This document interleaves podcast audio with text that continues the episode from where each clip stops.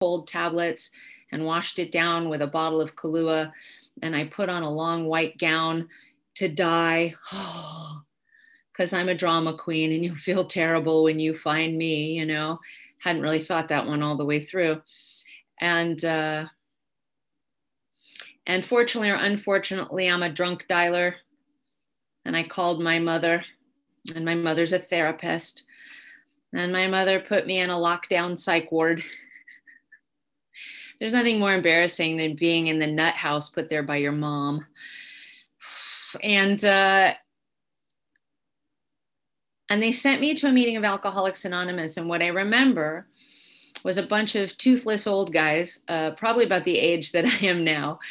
And uh, they said they had lost their family due to drinking, and they had lost their home due to drinking, and they had lost their job due to drinking. And I was 21 years old. I hadn't lost anything yet. I'm not an alcoholic, but I know drugs are the problem. And I got out of the psych ward with what the book calls self knowledge.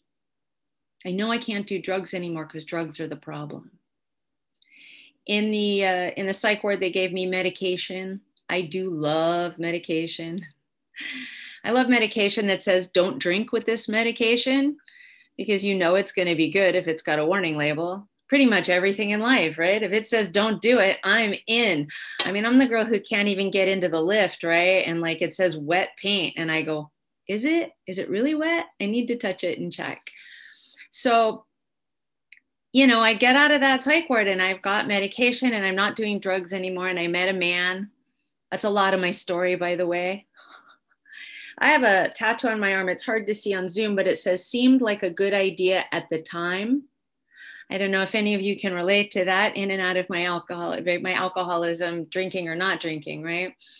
And so I have a brilliant idea and I go with it. And I met a man um, you have a marrying problem as well. I've been married four times. And so I met a man and we got married and he didn't do drugs and that's okay. I'm not doing drugs anymore. We threw away my bong together. Oh, and we're going to live happily ever after. And I took that man hostage for nine years. and he had no clue what he was getting himself into. Man, I took him for the ride of his life over nine years. And, you know, I can tell you that I'm always trying to fix my insides with my outsides right? So if i do this it'll it'll it'll fix everything. And so we moved to a town called simi valley california. It's very conservative and drug addicts don't live in simi valley california so i'm going to be fine you know? And we moved uh, we bought a house on a cul-de-sac because uh, drug addicts don't live in houses on cul-de-sacs i drove a, a station wagon you guys call it an estate car right and uh, hmm because drug addicts don't drive station wagons. And uh, and I'm gonna fix my, you know, I started listening to country and western music. Drug addicts don't listen to country and western music. And I'm gonna be that perfect girl, that girl that I want to be. But unfortunately, I don't know what's wrong with me. And so I continue doing what I'm doing and I continue drinking and continue taking my pills. And uh, and I had my beautiful son. And I can tell you that, you know, I wasn't attached to my son when he was born. You know, I was so selfish and self centered. You know, I had seen every movie where the woman would have this baby and they put the baby on their chest and they were just this instant love and attachment. And all I remember feeling was fear. How am I going to take care of this baby? How am I going to, I can't even take care of me. And, uh, and then one day that man was done he was done with that relationship and he left. And uh, I met a wonderful Al Anon man who took care of me and my son for a year and a half so we didn't die. And I'm super grateful to that man. And he just wanted to fix me. He was going to fix me and save me. And even though taxi drivers would bring me home passed out and dump me on the front porch, he continued for a year and a half. And I'm so grateful to him. But then one night, you know, I went out to the bar with my girlfriends and I met him. Oh, him. He was the man of my dreams. He drank like I did. He had a crystal meth problem, so he was sicker than me. And I knew I was in love. He had a, was wearing his work uniform and it had a patch with his name on it. And I could remember his name throughout my whole blackout. And it was on. So we went back to the Al Anon guy's house. We picked up my kid, we picked up my stuff, and we were on. We were gone. So we got married. Uh, we got married in our apartment because he was on house arrest. Right? Nothing goes better with a rented tuxedo than an ankle bracelet. Uh, we were in love. and it's going to be an, it's going to be amazing. And you know, at this point, my parents have disowned me in an email because they're techno savvy and they said we're not going to watch you die and we're not going to watch you take our grandson with you and my response to that is i don't need you anyways you know and i had lost my third job that year i had been hospitalized four times for my drinking and that guy went to jail, and I was left alone in that little apartment with that boy, doing my best to be a good mother and knowing that I wasn't. And uh, and there was a series of events, you know, where I uh, I ended up calling a treatment center. And I gotta tell you, I didn't go to a treatment center to get sober. If you're new, I wanna welcome you to Alcoholics Anonymous. I don't care what your intentions are. I went to a treatment center because everybody was on my back. There was like a sticker on the door, and the chain was coming next because I couldn't pay the rent. My mom wasn't talking to me anymore, and I didn't have a job. And I was like, what am I going to do? And they were taking my son away from me. Like, what am I going to do? And I went to this, I am the girl who took all her drugs to treatment. Who knew? I, uh, I knew you guys weren't going to let me drink anymore. I had been hospitalized four times for drinking that year. I was pretty sure that was off the table. But the guy who unpacked my uh, bags in the rehab pulled out my pop seal bag with uh, 15 prescriptions in it. He said, Oh, what's this? And I said, Oh, those are my medications. They're prescribed by a doctor. And he said, You have a lot of doctors. And I said, I have a lot of ailments. And he said, Some of them are in Puerto Rico. Uh, and he was great because he knew I was just ready to run out the front door of this treatment center. And so he said, Here's what I'm going to do I'm going to take them up front. And when you need them, you can come get them. And I thought, Oh, this place is so much better than the psych ward because I prefer my own cocktail, really. In the psych ward, it's a little too drowsy. And uh, that night, they brought in a meeting of Alcoholics Anonymous, and you guys scared me to death. I have no idea how to deal with you. I have no social lubricant, right? You're smiling and you're bathed and happy and you want to hug me. and uh, I went running up to that front office and knocked on the door. And the nice guy who unpacked my bags was nowhere to be found. Woman opened the door. She said, What? And I said, I need two Ativan, two Xanax, a Valium, a Vicodin, a Trazodone, a Wellbutrin, and a Prozac. Please, I'm having an anxiety attack. And she said, You can't have that here. I said, No, you don't understand. right? Because that's the cry of the alcoholic is you don't understand. And she said, Oh, yes, I do. The worst thing that's going to happen is you're going to hyperventilate. You're going to pass out on the floor. You're going to wake up and you're going to be fine. Slam the door in my face. And she was absolutely right.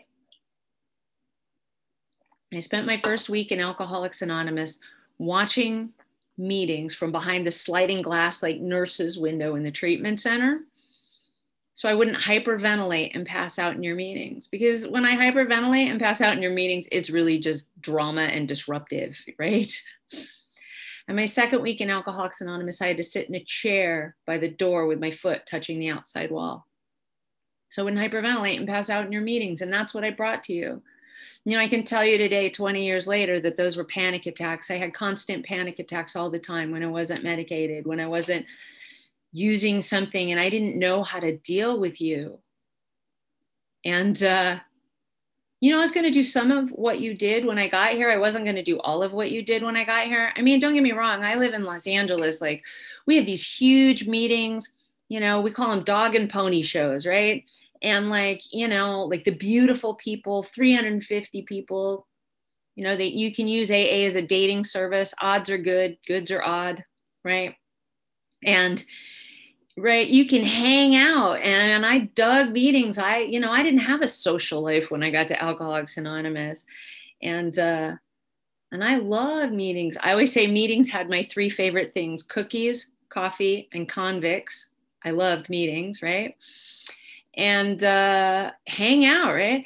They told me to work the steps. I don't like anything that has the word uh, work in it. It's an action word. I'm not a fan. I'm not going to work out at the gym. I really don't want to work at your job, and I'm sure not working your steps.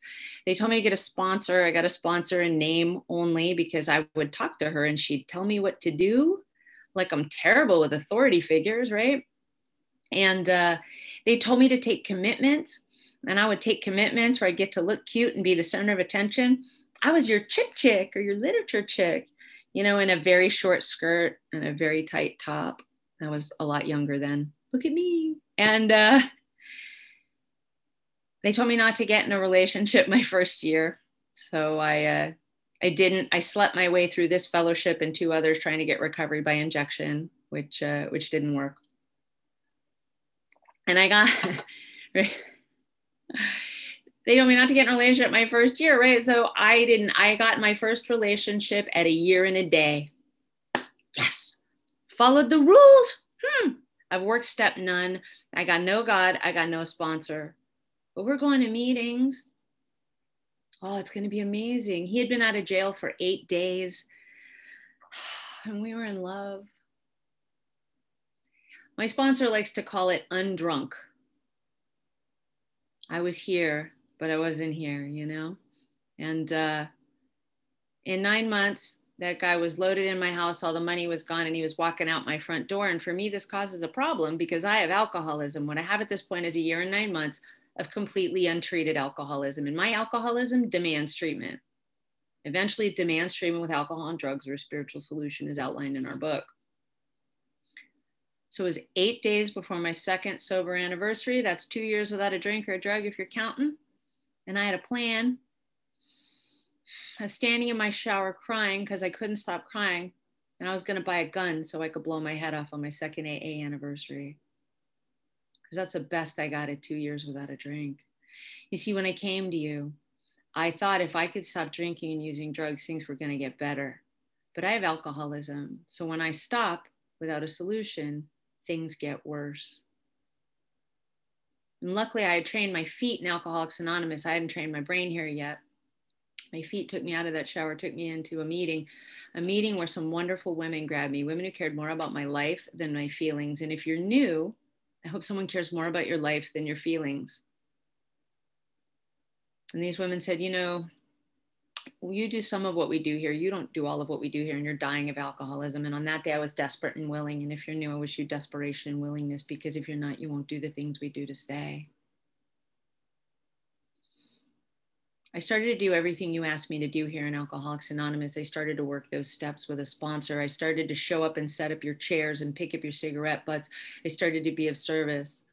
I started to do everything that you asked me in terms of unity, service, and recovery, the three sides of that triangle that collapses if one side is missing. I only had one problem. You kept saying, God. I just didn't like that word. You see, I grew up with a punishing God. I grew up in a household where you would bang your knee on the coffee table and my mom would yell from the other room, God punishes.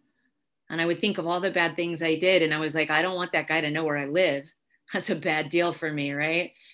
And so you kept talking about turning my will and my life over to the care of this, this God. And I was like, you know what? I'm going to do everything else you asked me to do. But like my sponsor likes to say, my favorite sentence in the English language is, I got this. And if I got this, I'm not turning my will and life over the care of anything. But by doing the simple actions that you asked me to do, my life got better. Started to look good, right? I met a nice man in Alcoholics Anonymous, and we got married in a big AA wedding, 238 of our closest friends and family. It was beautiful. We bought a house. I got my son back at three and a half years sober. You know, I was driving a BMW. I had a great job because you taught me how to suit up and show up, and it looked really good on the outside. But you see, I have a thinking problem. I don't have a drinking problem because if I had a drinking problem, I'd stop drinking. And 20 years later, you and I wouldn't be sitting here in, on Zoom while I have to be wearing a dress. By the way, I'm wearing a dress because my sponsor requires I wear a dress on Zoom. but I have a thinking problem. And I had, uh, at eight and a half years sober, I started thinking. I mean, what are those, people really in AA? Are, are they doing all the things they say they're doing? I mean, come on, rigorous honesty? Really? That's a lot of work. It makes it very hard to get your way. So it started really simply with Ill- illegally downloading music because I think I'm entitled. And then I thought it was okay to cheat on my taxes. And then I thought it was okay to cheat on my husband with a 24 year old boy who had 18 months sober and no regard to his welfare at all. And I was running around Alcoholics Anonymous doing shady stuff in and out of these rooms. And I'm sponsoring half the San Fernando Valley where I live, trying to transmit something I don't have because I don't have a spiritual solution but I'm going to meetings and I'm showing up and I'm talking and I'm doing the whole thing, right? And it looks really good on the outside and I'm dying on the inside. And by the time I'm eight and a half years sober, we have a problem because my first drug of choice is what you think of me. And now I can't tell you. I can't tell you that I don't have what you have. I'm sitting in meetings and I don't have it. You know, we do a prayer for the still suffering alcoholic. That doesn't just mean the newcomer. I can be suffering in the rooms of Alcoholics Anonymous and you won't even know it because I'm not going to tell you. And that's what was happening for me. And that's when the woman who is my current sponsor came into my life and she said, You're going to drink. And I was like, No, no, no. Don't you know who I think I am? She said, You're the prom queen of the leper colony. Now what? You're popular in AA. Woohoo. Head table at the mental hospital. And she opened up that book and showed me where it said that if my motives didn't change, I was sure to drink. And I didn't believe her and I was 10 years sober and I was standing in a bar in Las Vegas, Nevada, a bar I had been in a million times. And I had acted out in my marriage one more time. And I had a thought there's that thinking problem. And I was looking at the pretty bottles behind the bar and I thought, you know, if I weren't an alcoholic, I wouldn't have to live up to this spiritual garbage, which is a really scary thought for an alcoholic like me. You see, my sponsor had told me that everything I do is walking towards a drink or walking away from a drink not just in here with you, because I can be a spiritual beacon of light walking with Bill, Bob, and Jesus for an hour and a half, you know, sit next to me in traffic. She said, everything I do is walking towards a drink or walking away from a drink. And I knew she was right. I was walking straight for a drink. And then I called her and I said, I'm walking straight for a drink. What do you want me to do? And she said, Well, it's a program of principles and you don't have any.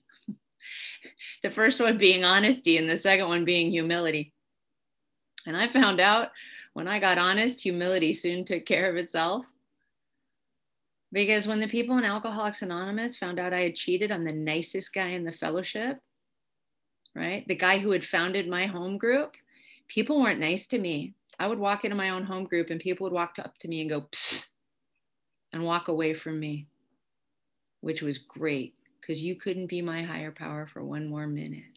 It says in our literature, God could and would if he were sought. You see, when it got to Alcoholics Anonymous, you said, make the doorknob your higher power, make the tree your higher power, make the group your higher power. But the doorknob will break and they'll cut down the tree, and eventually you will fail me, and I have to get something bigger. I lost that house. I lost that marriage. I totaled my pretty BMW texting because I was so important I couldn't miss that text. And I ended up living in a granny annex in someone's backyard seeking God. And everything that came between me and God went away. Went away. And having had a spiritual awakening as the result of these steps, it's all I get. See, I thought it was about stuff. If you're new, stuff will come and stuff will go. It's the roller coaster of stuff. But what I get here is a God of my own understanding that can solve my problems and not just my drinking problem, my drug problem, my shoe shopping problem, my cake eating problem, my Amazon shopping problem, right? The shoes, the sugar, the boys, all of it. God can solve it all. But like Bill says in his story, he talks about a belief in a dependence on God, because believing in God is not enough. I have to depend on this God. I ended up being a practicing Buddhist. I was raised Jewish here in LA. That makes me a Buju. Right? I'm a Buddhist with a God. If you have a question about that, you're welcome to ask me about that, right?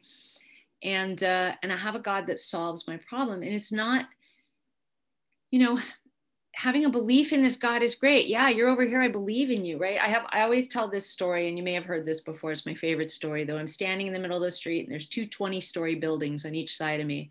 And I look up, and there's a tightrope that goes across the top of these 20 story buildings. And over on the top of the one building, I see a guy in a clown suit with a wheelbarrow. Wow, that's crazy.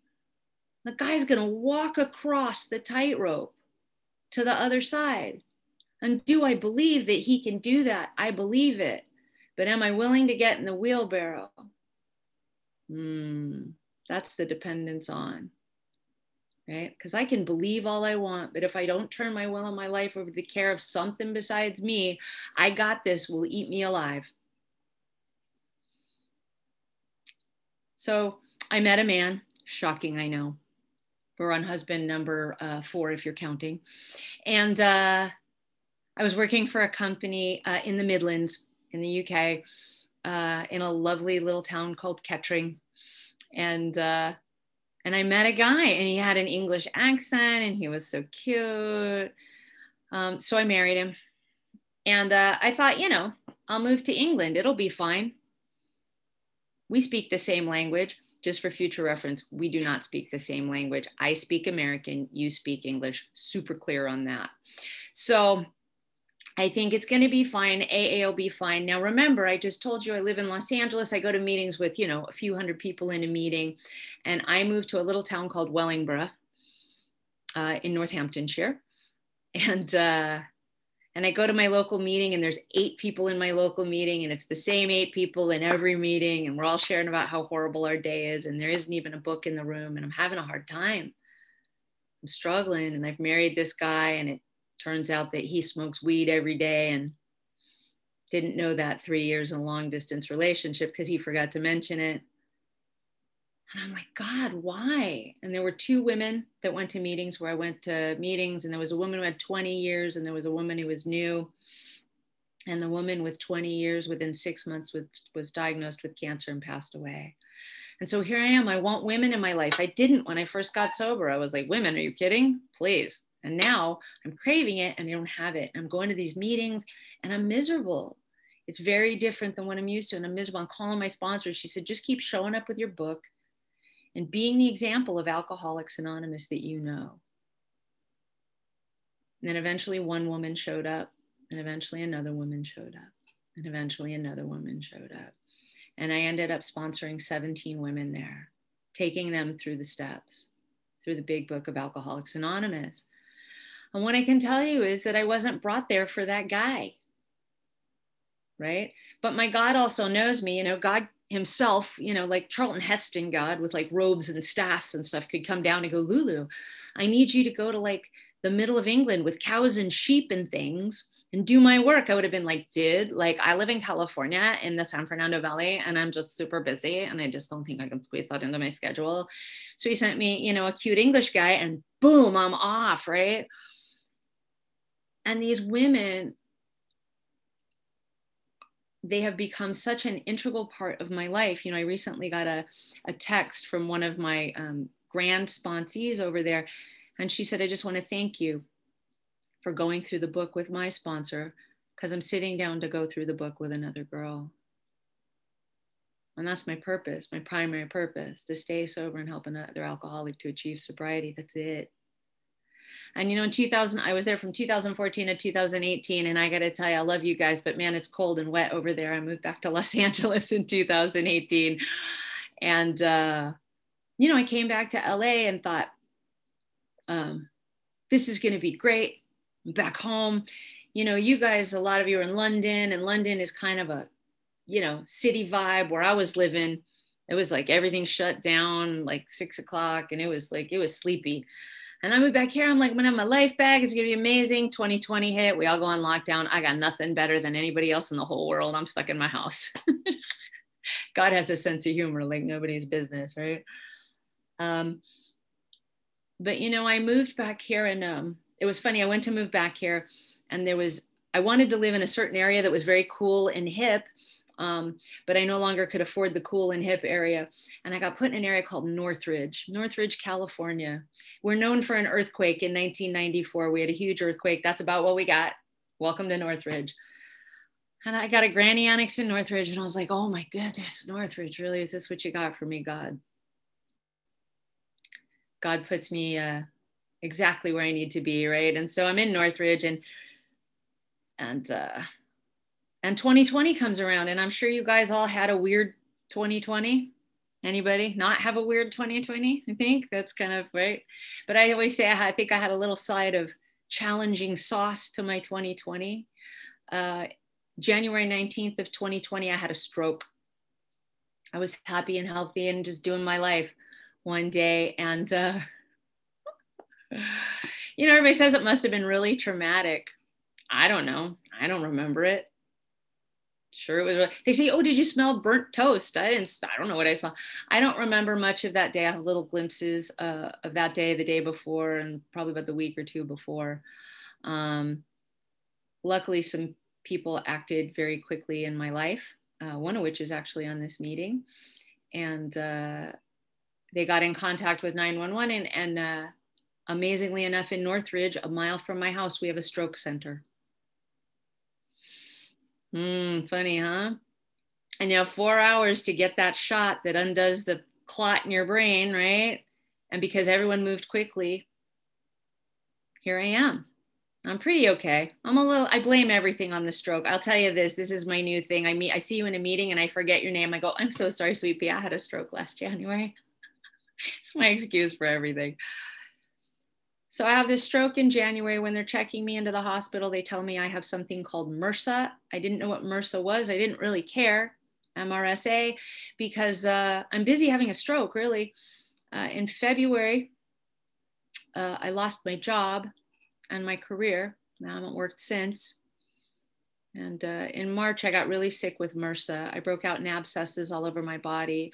And on March 13th, it was Friday the 13th, everybody else was going into lockdown. I ended up in the emergency room with people working on me for MRSA in hazmat suits. I was septic and I almost died.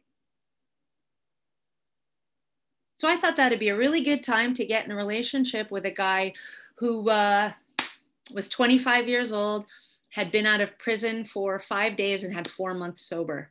That's it, 19 year olds, 19 years sober, kids. Thank you. Thank you very much right? I'm in this weakened state. I can use any excuse I want, but that was, you know, that was what was going to fix me at the time. Seemed like a good idea at the time, right? And uh, we're all going into lockdown, and I went into lockdown with this guy. And um, so by April, you know, Alcoholics Anonymous had moved to Zoom. I'm feeling really detached.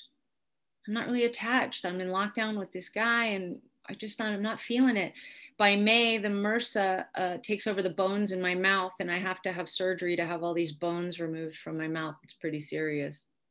And by June, that relationship ended in a hotel room in Las Vegas, Nevada, in violence. 19 years sober. And I was driving back from Las Vegas at two o'clock in the morning, standing in a bathroom in a, in a petrol station on the border of Nevada and California out of my mind at 19 years sober. And I saw myself in the mirror in this bathroom. And I said, Is this unmanageable enough yet? Is it? This craziness. And I got home and, uh, and you know, I, uh, by July, I was told when I got to Alcoholics Anonymous, please excuse the expression, but when your ass is falling off, put it in a bag take it to a meeting. And we didn't have that. We were all on Zoom. But I had taken this guy to a meeting in a park, the illegal meetings we were having here in the park. My ass was falling off, so I put it in a bag and I went out to the park. And lo and behold, I was in a park with some some people who uh, went to a local AA clubhouse that we had here that I had judged for years. I wouldn't go to meetings there. Oh my God, would never go to meetings there. Those people aren't like really sober. I'm dying. I'm dying of alcoholism and I'm in a park with these people every single day 12 and 6, 12 and 6, 12 and 6, 12 and 6. I started sponsoring girls again. I started getting active. In August, I got COVID. Shocking, I know, right? you know, and I was okay. And by September, my whole life had changed. My whole life didn't look anything like it looked. And I had to take some sponsor direction and I started going back to school. I'm now in school. I'm going to graduate by the time I'm a senior citizen. I'm going to have a cap, a gown, and a walker. Ah, it's going to be amazing. Thank you for the degree. and I took an intern job doing something I love, and I don't know where it's going to take me. Like, I just don't even know. But the reason I tell you all that is because that's all drama, and I'm fine. Because I know that God has me right where He wants me. You know, I calculated out at the beginning of the pandemic that on the money that I was making, I could make it until September. We're now in April. I'm okay. I'm eating paid for my car payment, roof over my head. God is taking care of it. Yeah, did I have to remove some of the stuff that I thought I had? A, I had columns in my budget that were um, necessities and luxuries. And let me just say, a lot of the necessities have moved to luxury. Who knew that was possible? I just learned to live differently because I know that God's got me. I never believe that God has, oh, why have you forsaken me? Like, this is it, man. I'm good. I'm right where God wants me to be. So now I live in this little granny annex in Northridge with a one and a half kilo chihuahua because God is funny. I wanted a real dog. I did. I wanted a real dog. And I was in a McDonald's. This girl handed me a, a dog.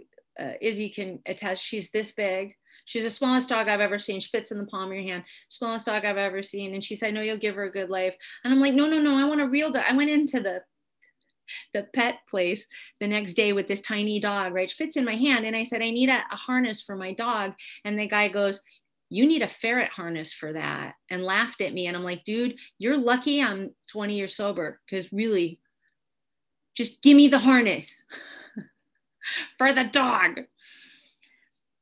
and uh, and what I can tell you is, you know, in my tiny little house, and I have a tiny little car, and I have a tiny little dog. I I'm not tiny by any means, by the way, whatever Zoom may may imply, but that's what God wants in my life right now, right? That's where I'm supposed to be.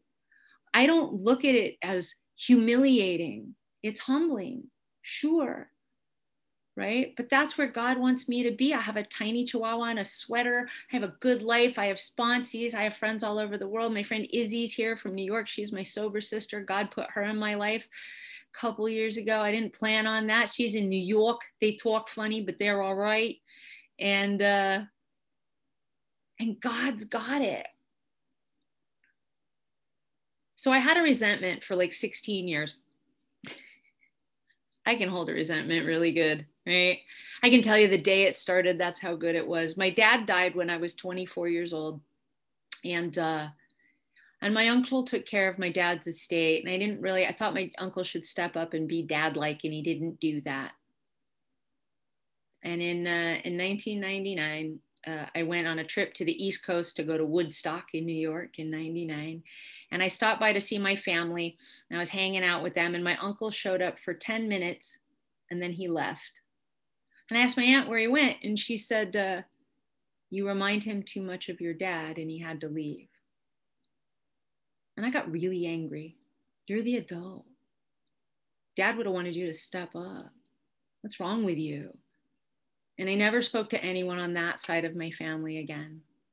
And what I can tell you, I came to Alcoholics Anonymous and you said to write an inventory of people I had resentments against. And I thought, well, they don't have to be on that list because I don't resent them because I don't talk to them. And you know, a few years into sobriety, social media came along, and I call social media the amends maker. Don't ever tell your sponsor I can't make I can't make amends to Sandra. Why? Because I don't know where Sandra is. Bing, you have a friend request from Sandra. So we're a few years in, and I started to get friend requests from that side of the family, and I decided to accept my cousin. She was cool. She was uh, she was the other black sheep of the family. She likes to marry convicts as well, you know. And I led her into the inner sanctum of fabulousness that is my Facebook page. We started talking, and she lived in New York, and uh, I traveled for business. So every time I would go to New York, I would go see her. We'd have dinner. She knew I hated her parents. We never spoke about her parents. It was not up for discussion. And then one day I was telling her on the messenger that I was coming to New York. And my God is really loud, and sometimes I'm really stubborn. So God will speak through my mouth and type through my fingers. And all of a sudden, I found myself typing, How are your parents? She said, You know, they're okay. They're in their 80s. Mom has dementia. Dad breaks bones a lot, but they're doing okay. And the next thing I typed was, Do you think they'd want to see me? And she said, I know they'd love to see you. Every time I see you, they ask to see pictures of you. They want to see your social media. They want to know everything about you.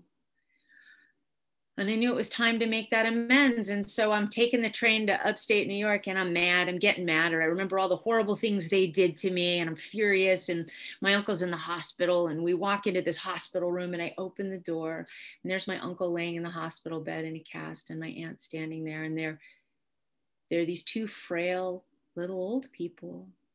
Couldn't harm a fly. And my resentment went away. Just went away. And I went in and I did what you taught me to do. I said I was wrong for what I did to you. What can I do to make it right? And then I shut my mouth. And my uncle said, uh, You know, I'm still really mad at your dad. And I said, Why? And he said, Well, because he had a death wish. And I said, Why would you say that? And he said, Well, you know, when he had the liver cancer and he was taking the chemo, they told him he had to stop drinking and he wouldn't stop drinking. And I said, I don't think he had a death wish. I said, I think he thought he was special and different. I think he thought the rules didn't apply to him. And I don't think he could stop drinking. And my uncle said, Why do you think that? I said, Because I think I'm special and different. And I think the rules don't apply to me. And I can't stop drinking. And I have alcoholism. And I spent the next hour explaining to those two people what alcoholism looks like.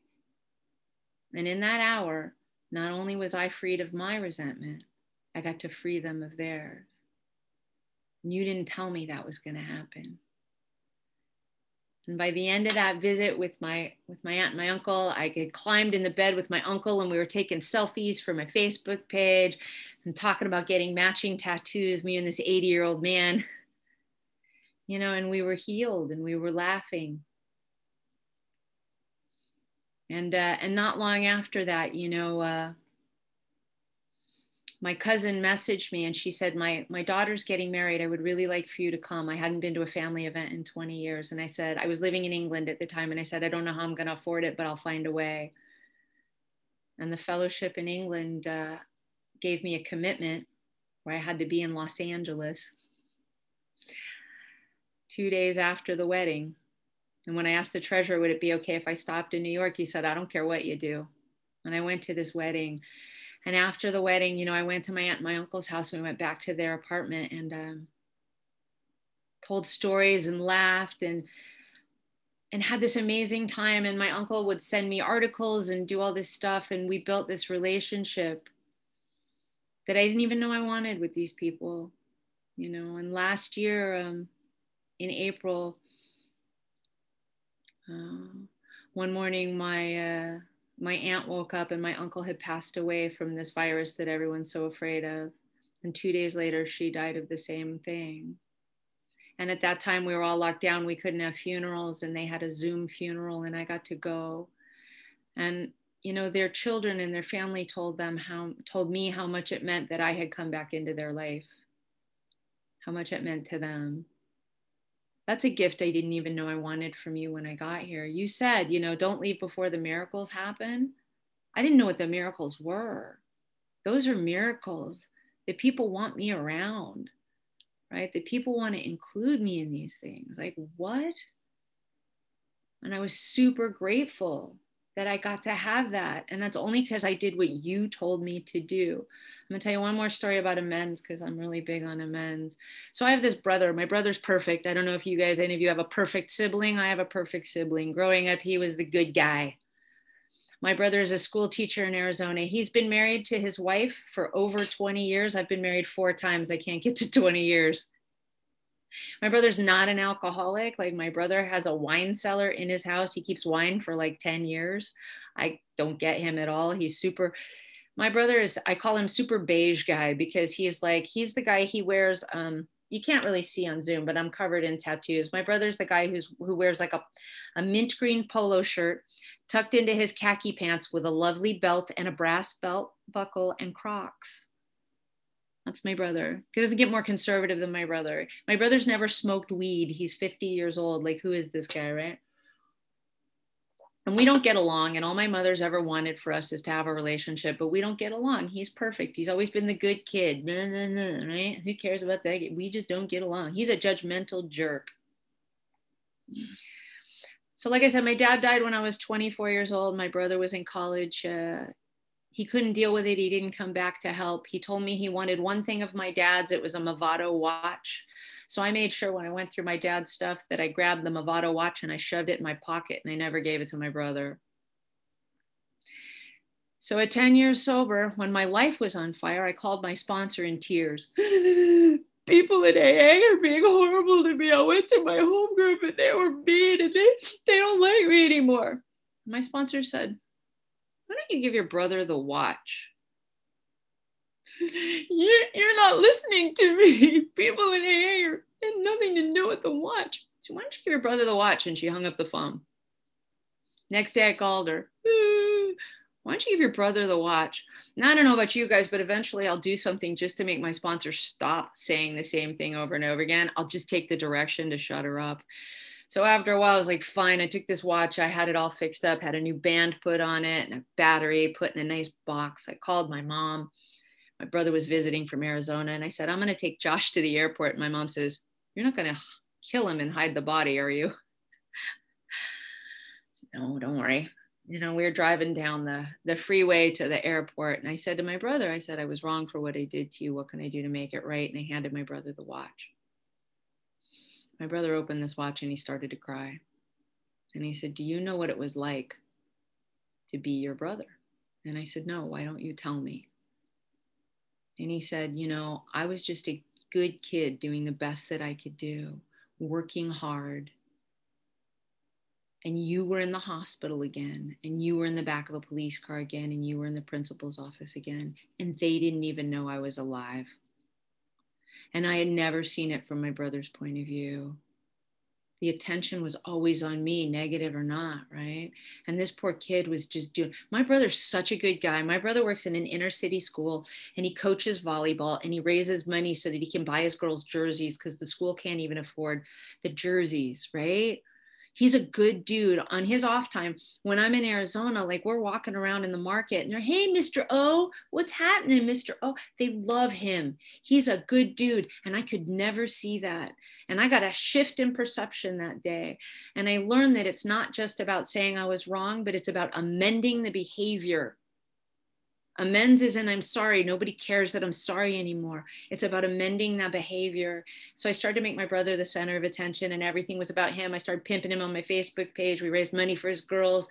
I started showing him a lot of love. We built a relationship. Who knew that was possible? Who knew? And in 2019, we had built this relationship. I had moved back to Los Angeles and he was excited to see me and I was excited to see him. And I love my brother. And they announced the uh, American football schedule and his American football team, which is the uh, Oakland Raiders, and my American football team, which is the Chicago Bears. It announced they were, it was announced that they were going to be playing at Tottenham Stadium in London now, my brother's never been anywhere. He's a good guy. He makes his house payment. He has two kids. If he wants to go on a holiday, he has to take his whole family. He can't afford that. He's a teacher. And so I called up my brother and I said, I want to take you on a trip to meet my friends and to go to this game. And so on September 28th of 2018, uh, 2019, my brother and I got in an airplane and we flew uh, into Heathrow, and then we went up to. We started in Scotland. Uh, he had never been to anywhere. My brother had never been out of the country. I took him to Edinburgh first, and then we drove down, saw my friends, stopped in Liverpool, went to the Midlands, where he's like, "Why did you live here?" I'm like, "Don't ask." Then we went to London, had an amazing time. We went to an Arsenal game because he's a big Arsenal fan. And then we went to the football game at Tottenham Stadium, and it was amazing his Raiders won. I told him it was part of the amends process. Him and his Raiders. We had a ball. And the best part was I was on this road trip with my brother and we were laughing and staying in Airbnbs and and all of that stuff and we had a great time and you know my mom had said all along that we were exactly alike and I didn't believe her and she was right we were exactly alike. And again what I can tell you is that's a miracle I didn't even want when I got here you know, when I got to you, you guys offered me all this stuff I didn't want. Like if you would have told me when I got here, hey, here's where your miracles are going to be. You're going to reconnect with this family that you hate and uh and all this stuff and it's and oh, you offered peace. You want it, you said you want peace you know, I always talk about the hippie women and I got, you know, I got sober in Los Angeles. These hippies would be like, if you want what we have and you're willing to go to any length to get it. And they were, you know, essential oil sniffing, crystal wearing hippies in their long flowy blouses. And I was like, no, I'm cool. Uh, I listen to metal. Uh, I drive a, you know, I ride a motorcycle. Uh, I'm cool. I have a leather jacket. Like I was 10 years sober and I had somebody say to me, you know, maybe if you stopped listening to angry white boy music, you'd stop being such an angry white boy. I didn't even know that was possible, right? I started listening to Britney Spears. And by the way, you can't be angry when you listen to Britney, but that's just a whole outside issue. And so, what I can tell you is, right, they offered me this peace. And what I can tell you is today, I'm an essential oil sniffing, mala crystal wearing hippie. You made me that. But I'm an essential oil sniffing, you know, crystal wearing hippie with peace and see this peace thing that you offered me that I didn't want, that I get. I get to lay my head down at night and I'm okay. I'm fine. This God of my own understanding that solves my problem and through prayer and meditation and conscious contact with that power gives me this peace that I'm okay. I didn't even know I wanted that when I got here. But now that I have it, dude, I wouldn't sell it to you for a million dollars, right? But if you ask me, I'll give it to you for free. So thank you.